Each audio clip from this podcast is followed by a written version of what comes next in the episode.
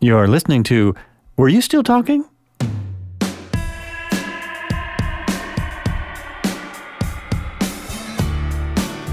Hey, welcome back. This is Joel Albrecht again with Were You Still Talking on the Zoom today. I have Jon Schwabish. He is uh, one of my most distinguished guests. He's an economist at the Urban Institute in Washington, D.C. In addition, he's done research on programs that support low income communities. He's a writer, teacher, creator of policy relevant data visualization, and considered one of the leading voices in clarity and accessibility and how research, researchers communicate their analysis. If you're watching this video, you're seeing the behind the scenes of the podcast as I read through this introduction.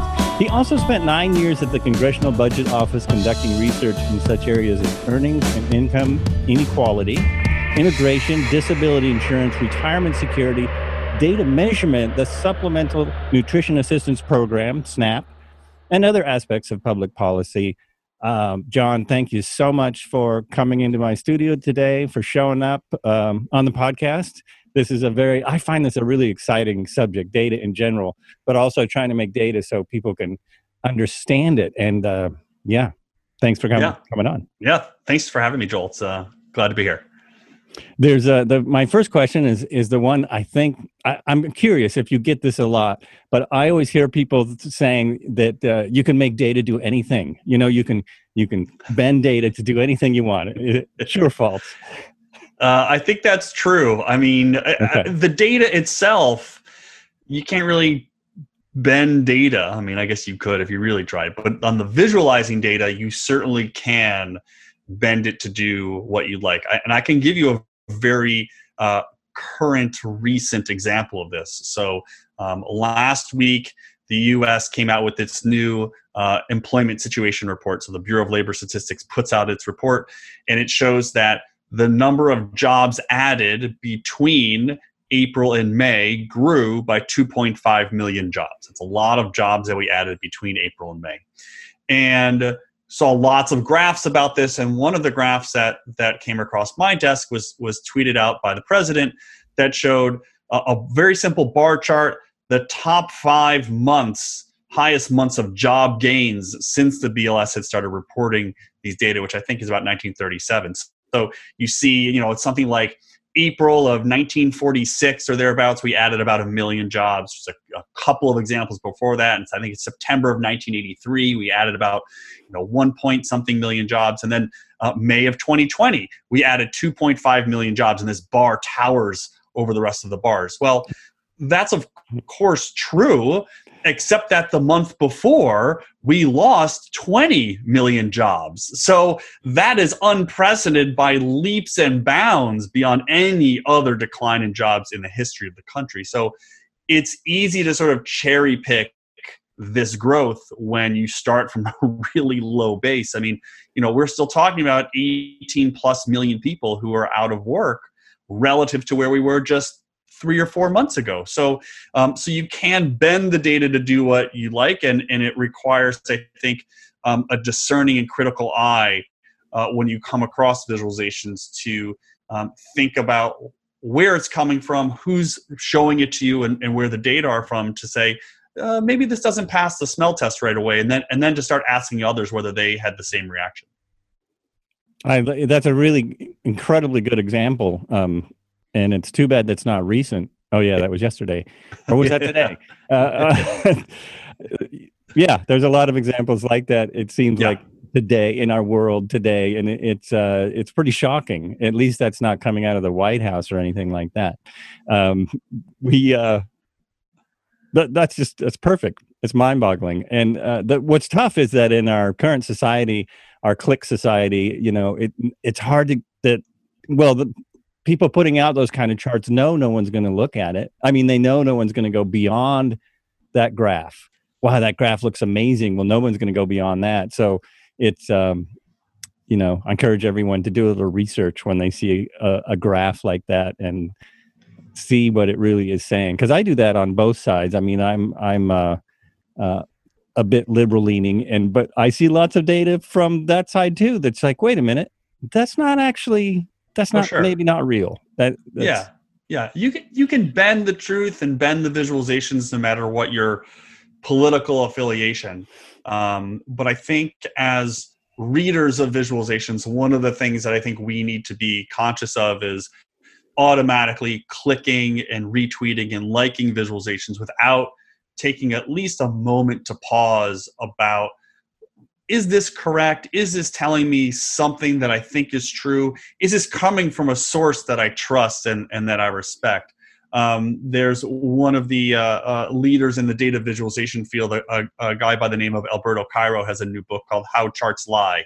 And it's all about how uh, people can manipulate uh, the visuals, the representation of the data, so that they're lying. It, it seems objective and it seems honest and it seems true um, but the way it's presented can mislead us it can lie to us and sometimes it's it's inadvertent right? Sometimes people are trying to make a graph that is true and, and telling a good story and, and representing the data but they've made some sort of mistake that maybe they didn't even realize and um, there's lots of examples of that that I could point to. It's always hard in an audio format like a podcast to talk about a visual uh, representation of data, but I think the, the bar chart, everybody knows what a bar chart is, and, and that's the simplest way. So that's why I like that example uh, because it's so easy to, to, to describe in an audio format too, which is you know often now more and more the way we're consuming information is in you know audio formats is on podcasts is is through ebooks so um, it's becoming another i guess another challenge of visualizing data is how to think about different platforms and communication means that we need to think about as we communicate to different types of audiences yeah that makes a lot of sense and even no matter how many um, click throughs I put on the description of a podcast, you probably know that very few people. Oh, yeah. I've talked to podcast experts that very few people look at that stuff. So it's true. It's it's hard to to talk about, but it's fascinating, people. So go to podviz, podviz.com. Is that your website? Uh, policyviz.com. Pol- I'm sorry, policyviz.com has a ton of information and some really good examples of, of what we're going to be talking about here today. It, it's um, it, it's it's a very full website. There's there's blogs, there's podcasts, there there's uh, a lot of stuff to look at, and um, so that's a good a good place to go one of the things another example of what you're talking about and that i saw um, you you blogging about was the covid um, visualizations and i mm-hmm. i was like i'm so glad to see someone say this because there i was looking at that map that you're talking about on your blog from june 4th i believe it is and uh, mm. I, I was like yeah that doesn't make sense for me either i've seen some that, that work a lot better for me but that particular right. one was like yeah what does this mean what and yeah yeah. and how do we how do we read some of these things uh, so yeah. there are, so there are there are there are a few points about covid i think that are worth making i mean i think one thing is that many of us and i would include myself in this should not be making covid related data visualizations right mm-hmm. um, i'm not an epidemiologist i cannot make health recommendations or public health pronouncements because I do not have the training or the background or really the expertise that's needed. And I would say that it's very different from talking about uh, economic data like gross domestic product or employment rates, or even if you're do, working on climate change or business analytics, because COVID, the information you're putting out, people are making real life and death decisions about themselves and their families. And so I think for anyone who's working with data, we need to be very, very careful about what we're putting out into the world because you are potentially influencing people's decisions about when to wear masks, when to go out into public, whether they should socially distance. So there's a lot of information there that I think is is uh, a, a, something that we need to just take very seriously and be very careful about. With respect to to, to the visualizations that that I had I had uh, mentioned on my blog, is really talking about this idea of using color in better and strategic ways. So there's there are many maps right now about COVID. Uh, you could probably just Google and find pages on pages and pages of them. Um, one of the more popular ones that are tracking COVID uh, related deaths and infection rates is from the Johns Hopkins University, and they have, if you are uh, listening to this, a, a map of the world or the United States with uh, circles in different areas of the country, either by state or metropolitan area. And each circle, the size of the circle corresponds to how many people have died or, infected in those particular areas. but each of those circles is a solid red circle. So let's just pick um, let's pick the New York City area because that's sort of the, the best one, right? You've got a lot of people in New York City who have been infected and have unfortunately died from the virus. So you have a big red circle there. Well, behind that circle are other circles for other areas in and around New York City that you can't see because this big red circle is just sitting on top of it. By comparison, you go over to the New York Times website and they have almost the identical map, except instead of having solid red circles, they've added a very slight transparency to the color in those circles so that you can see the outline of the circles behind it. So you can see New York City, but you could also see Poughkeepsie and areas on Long Island and areas in New Jersey. So data visualization is, is a mix of being able to work with data. It's also about being able to work with design. And part of the design part of, uh, of, of, data visualization is understanding how and when to use colors, um, shapes, and other types of things. But, but I was really interested in the change in how we perceive the data and understand the story that's being told us just by this very slight change in making this color transparent so I can see what's happening behind it.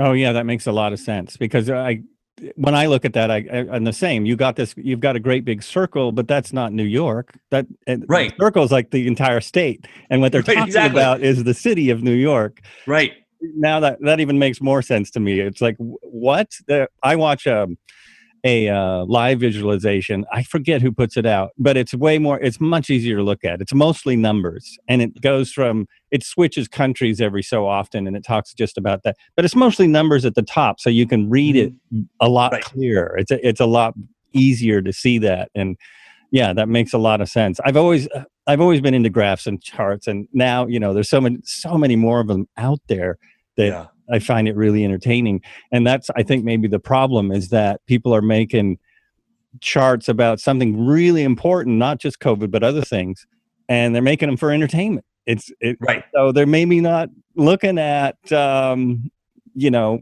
how valuable is this, or or how dangerous is this in this case, possibly things yeah. like that.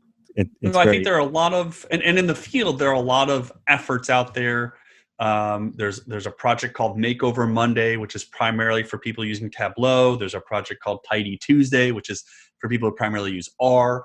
You know, these are all great community projects that help people advance their skills and, and get feedback.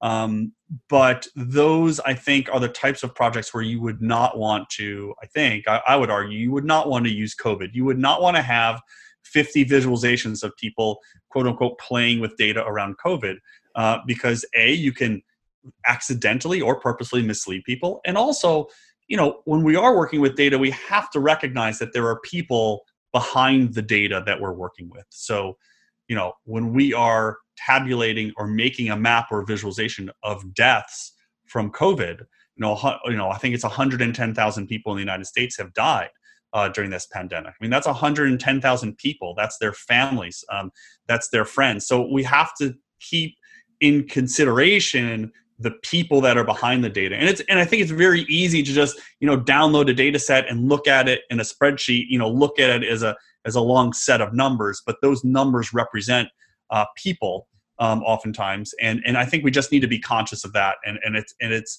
something that's that's difficult. There's no doubt that it's difficult because i think a lot of people i mean most of the people that i know in the data visualization field um, want to be helpful and they want to provide information they want to provide guidance and sometimes uh, those attempts can just be misguided uh, as opposed to saying you know i'm going to sit this one out i'm just going to let other people who know more than i do uh, take the lead right yeah that makes a lot of sense and i'm definitely seeing incredible amounts of data. It's almost 116,000 as of today. Just just mm. throwing that out there. Yeah. Um, which is yeah it's mind-boggling. And especially yeah. that it seems that a good portion of americans are still not taking it seriously which is also mind-boggling to me.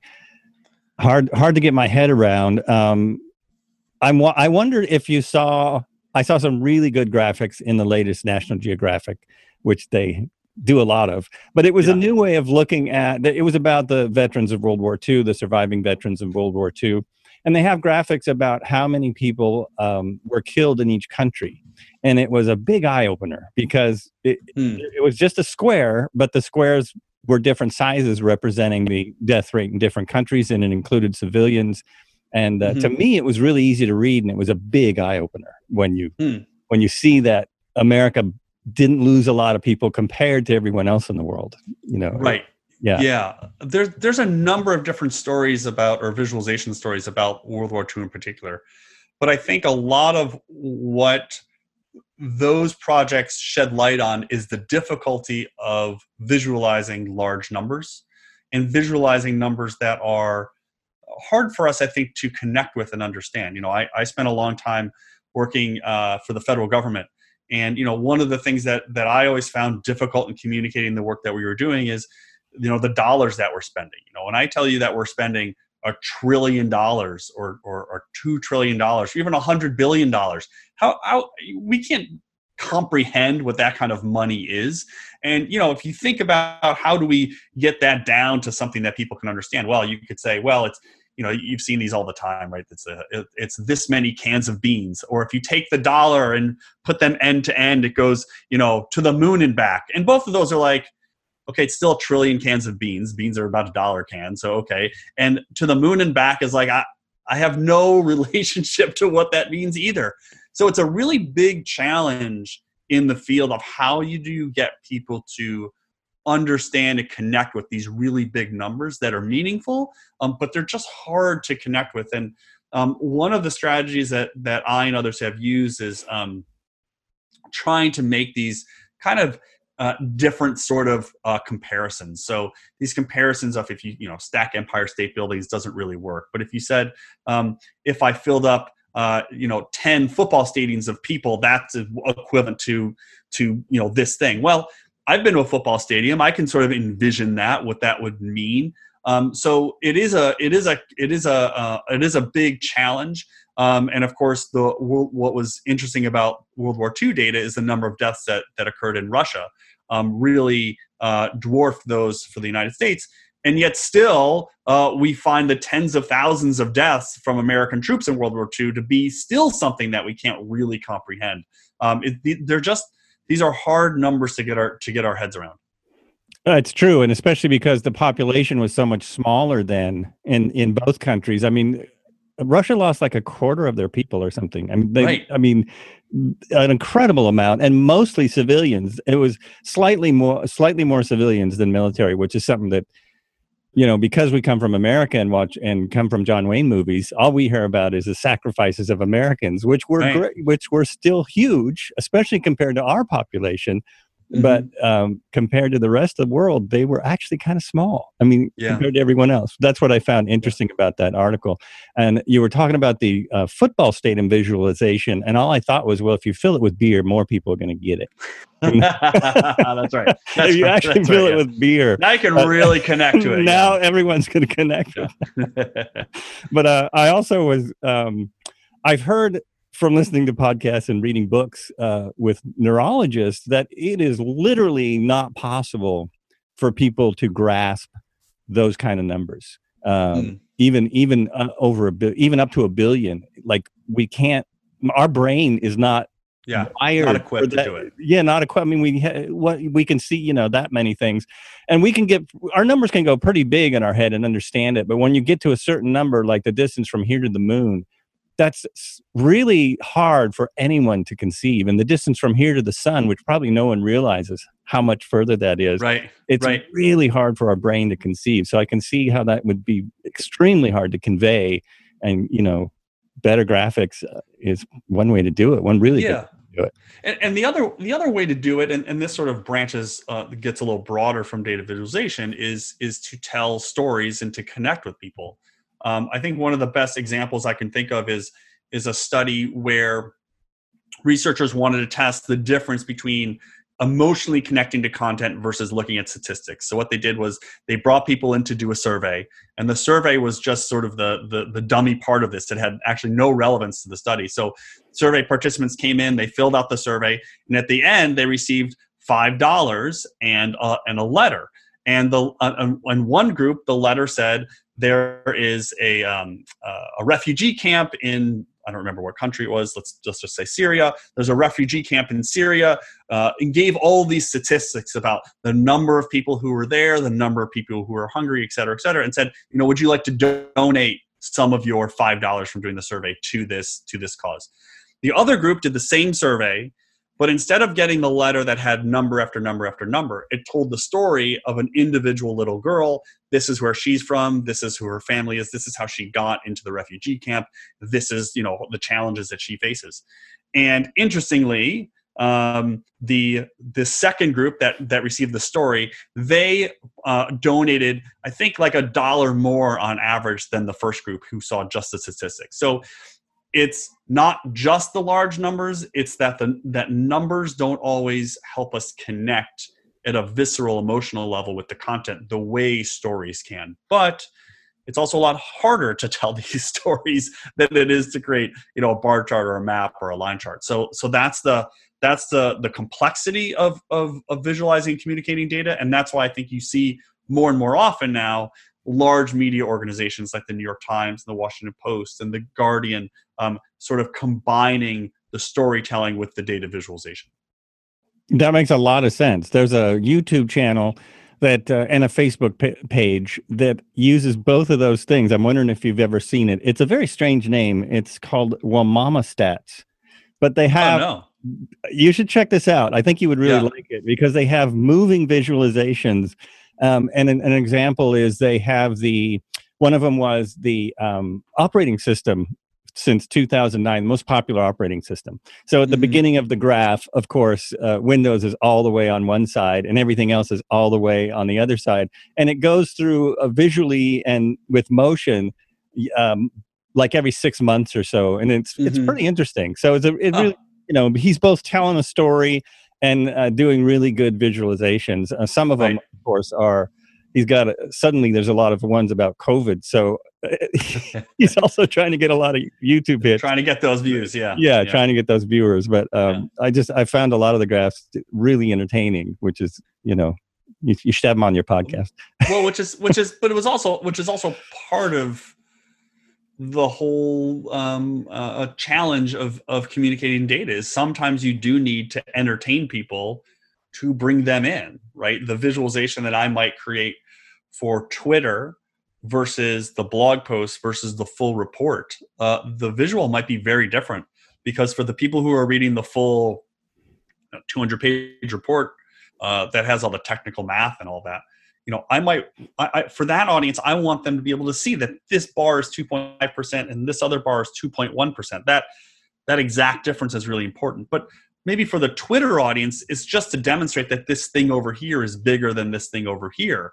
And that's what i need to focus on. And i need to engage them and create something that gets their attention and then brings them in to to you know sort of gets them into more of the details and more of the depth um, as opposed to just giving them the sort of top line. So you know so so i think there are people out there who sort of scoff at the idea of entertainment through data but i think a lot of times what we need to do is is um, i would say engage rather than entertain but we do need to engage people because otherwise like you said joel they're just you know stuff is flying by us all the time right? And it's hard to keep up and it's hard to not you know sort of tune into the thing that that's most important to us. Yeah, that really that makes a lot of sense, and I mean I can see where if you're making data visualizations for uh, a group of uh, educators or a group of, of um, you know economists, it's going to be a much different idea right. than if you're making it for someone like myself, who you're just trying to you want to get an idea across, and you need you need to grab yeah. their grab them and sh- and make it well easier. Right. That's right. yeah. so you have had you you have a did you start the blog first or your podcast first i'm curious about how that came about because you've actually has a you have a lot of episodes You've been podcasting yeah. five years, is that right? Uh, five years. Uh, five years. I'm about to. I think six. So I'm about to wrap up the sixth, what I call seasons. Uh-huh. Uh, I take a couple months off in in summer, so I'm I'm going to try to do that this year. Um, so I started the blog first, and um, so let's see. So six years was like 2014. So it was about this time, 2014. I, maybe a couple months earlier, I started, and you know, it's crazy how the podcasting world has changed. You know, at early on, everybody had a podcast, and then it sort of fell a little bit. and then when I started mine uh, five or six years ago, it was still at the point where you know there's a few more, but but you know not hadn't really caught fire. Now everybody has a podcast. Um, so I started the blog first, and actually I started instead of doing a, a sort of formal podcast, I started doing audio interviews with people in the field, and I was just posting those as uh, as blogs, uh, as blog posts. You know, I talked to so and so we had a conversation i recorded it and, and here's that conversation. I wasn't really thinking about a podcast. And i did i think two or three of those i was just calling them conversations or something. And someone said why don't you just turn this into a podcast? And i said well yeah that would be that would be better right? That would make um, yeah that would, that would make, make that makes more sense yeah. Um, so i started the podcast and i was doing interviews every week i was publishing an episode every week. And i did that for about i think four years and then said uh, this is this is exhausting to do this every week. So now i go every other week and you know i think you've probably had the same experience as i have you know the the the types of things that you need to do to create a good uh, podcast. Um, i don't think they've changed but at least my awareness of what's needed um, has changed. So um, you know aside from all the hardware that's needed you know the one thing that i've done uh, this past let's say past year or so is I've added a transcript to my podcast. Um, and so I, you know, have a I have a transcription uh, person who transcribes the audio, and, and I put that up. Um, and then the the one thing I, I realized after a while is that I was trying to get things out on a normal pace, and so I would put up the podcast episode, and I'd have a little note transcript, and I'd say "coming soon," and I would send the link of the old podcast to the transcription service, and then you know a few days later I'd put up the transcript. Mm-hmm. And someone said, mm-hmm. "Well, why are you why are you delaying? It's it's you know it's sort of making the whole point of the transcript. You're sort of othering people who need the transcript. You know who who may have." Uh, uh, issues where they can't hear it and they do want to read it. And so, you know, that was a sort of thing that was eye opening. Say, you know, I should make the the the tape, the audio, uh, send that first, and then make sure the whole thing is ready to go. So, there's a lot of steps and stages and and thinking that goes into these things and i think a lot of people just sort of ah, i have my apple headphones and i'm just going to yeah. start recording yes. and and you can do that and you know you'll get a few people to listen to it um, but you know there are a lot of steps that go into into creating these uh, not the least of which is you know how i found you through the podcast guests mm-hmm. uh, website and um, you know scheduling everything and coming up with questions. I mean it's it's not for people who want to do it it's not just a um, it's not just a little simple hobby. It takes to, to have a good podcast it, it takes time and it takes effort. Yeah i'm realizing that it's more and more. You know, it, yeah. in my case, I was having bizarre problems with dizziness and eye strain. So I started mm. listening to podcasts. So, really, a year and a half ago, I didn't know what a podcast was. And uh, a friend of mine recommended S Town. So I listened to that on, yeah. I don't know if you ever heard that, but oh, yeah, yeah. Still one of the most amazing podcasts I think yeah. ever put out. And then I started listening to some of the most popular podcasts, one of which I really like, one of which I don't like that much. And the difference between those two, a lot of it is technology, um, mm. which is interesting because, yeah. so, you know, some pod, the, and the style. Uh, I listen to Joe Rogan, whose style is still live, even though he's not live anymore because of technical reasons. His style is we're going to go live and do the podcast, and then when he puts it out as an audio podcast, they do edit it. He, you know, they do have an engineer that goes through it, edits it, put in puts in the ads and stuff but it's it's not much difference and then there's another uh, tim ferriss who i really like who mm-hmm. does what you do he did he really breaks it down and does the full um, transcription of it and he you know right. they put markers in and really spend time on yeah. on getting it to where it really there's a lot more information there for people who mm-hmm. dig into it and i'm i'm yeah i'm just realizing that uh, I, I, write pretty short descriptions and because i know that most people especially yeah. in my case with my kind of podcast most people are going to listen to the podcast and then hopefully they'll go to the next podcast and, right. uh, and i also like to put the website on um, as we're talking so that at yeah, least yeah. They, they, can hear it and maybe uh, websites and books and, and things like that but definitely more work than um, i expected oh, i had a luckily i had the equipment because i'm a drummer So I had all these mics, and I needed a creative outlet. And I, I heard, you know, I heard these two podcasters, extremely famous people, by the way, who were saying, "Oh, anybody could podcast. Yeah, anybody as famous as you could podcast." yeah, And- right, exactly. and you yeah. know and do really Yeah. well and uh, now that I, I had Rob Walch on who's one of the earliest podcasters and very Mhm. uh, extreme effort expert on it since i had him on which is a few months ago the industry has grown by 900000 uh, podcasts wow. in a few months because now us and this uh, the covid is expanding it more because Yeah. people need a new way to communicate but somehow the word got out that if you do anything Mhm. you know whatever it is if you're a newscaster or you're a, uh, some kind of coach or you, maybe you have a fitness line that you must have a podcast. So, somehow that got out there. Um, the the thing the lucky thing for my people like myself who's have a small podcast and trying to grow it i'm you know is that the way to grow it is to stick with it which you've Yeah. done to make you know make it better as you can um, and just to keep doing them because still i think it's there's a huge percentage and i've still heard this from on wall on the Rob Walch pod it's not his podcast but a podcast he goes on that a huge percentage of people don't get past 10 episodes Mm. so you know once you get I- past 10 it's like okay you're starting now you're starting starting. now Yeah. you're starting now No, you're getting I- somewhere I think you're you know. absolutely right. The sticking with it is is key, and also is also key. And I, I learned this probably about a year in is not to really worry about the numbers. Uh, so you know, I was tracking my listeners and my downloads, and I was talking to other friends who who have podcasts. There's another data visualization podcast that was the first one called Data Stories. Um, you know, and I and I and I had heard, and I because I'm friends with one of the hosts, I knew their traffic was much larger than mine. I said, you know, I've been doing this for like a year or so, and I haven't really seen the attendance or the the downloads uh, sort of ticking up the way I want to. He said, "Don't worry about it," and I said, "Yeah, you know, I'm not even going to worry about it." So so I, I I basically stopped looking at my statistics, and uh, I my view is as I'm just going to keep doing it until I no longer enjoy it, right? That's and that's really good you know, attitude as soon as I say this is exhausting, and it's part of the reason why I moved from every week to every other week, because I realized, you know, my podcast is not Joe Rogan, right? It's not Marc Maron. It's not This American Life. People aren't waiting for the moment that it hits the the, the podcast app so they can listen to it. So going from every uh, every every every week to every other week isn't really going to impact my numbers, and I'm not going to look anyways. So I'm just going to make it easier for me so that I still enjoy doing it. And um, once I stop enjoy doing it or get tired of it, that's that's when I'll I'll I'll close it up. But right now, I still enjoy doing it. I mean, I think it's it is a great way to network and connect with people.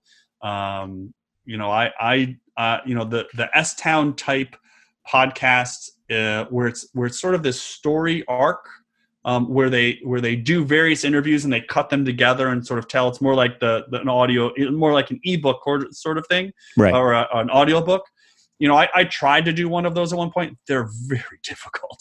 I oh mean, just I- so yeah. you know a hundred people their crew is a Uh-huh. hundred Yeah, it's right. I- I- exactly. so what am I it's a little to different do? Right? yeah, Yeah, it's, a little, different, I. I went to see Yeah. the the creator um at, at- he came here to to talk about the show Yeah. which was absolutely amazing but you know when he said yeah my crew of 100 and he you know just throws that off because he works at ntr i'm like right. oh my Like, god okay, I am not doing that, but is- I will continue to listen. Yeah, I, I you know, Yeah.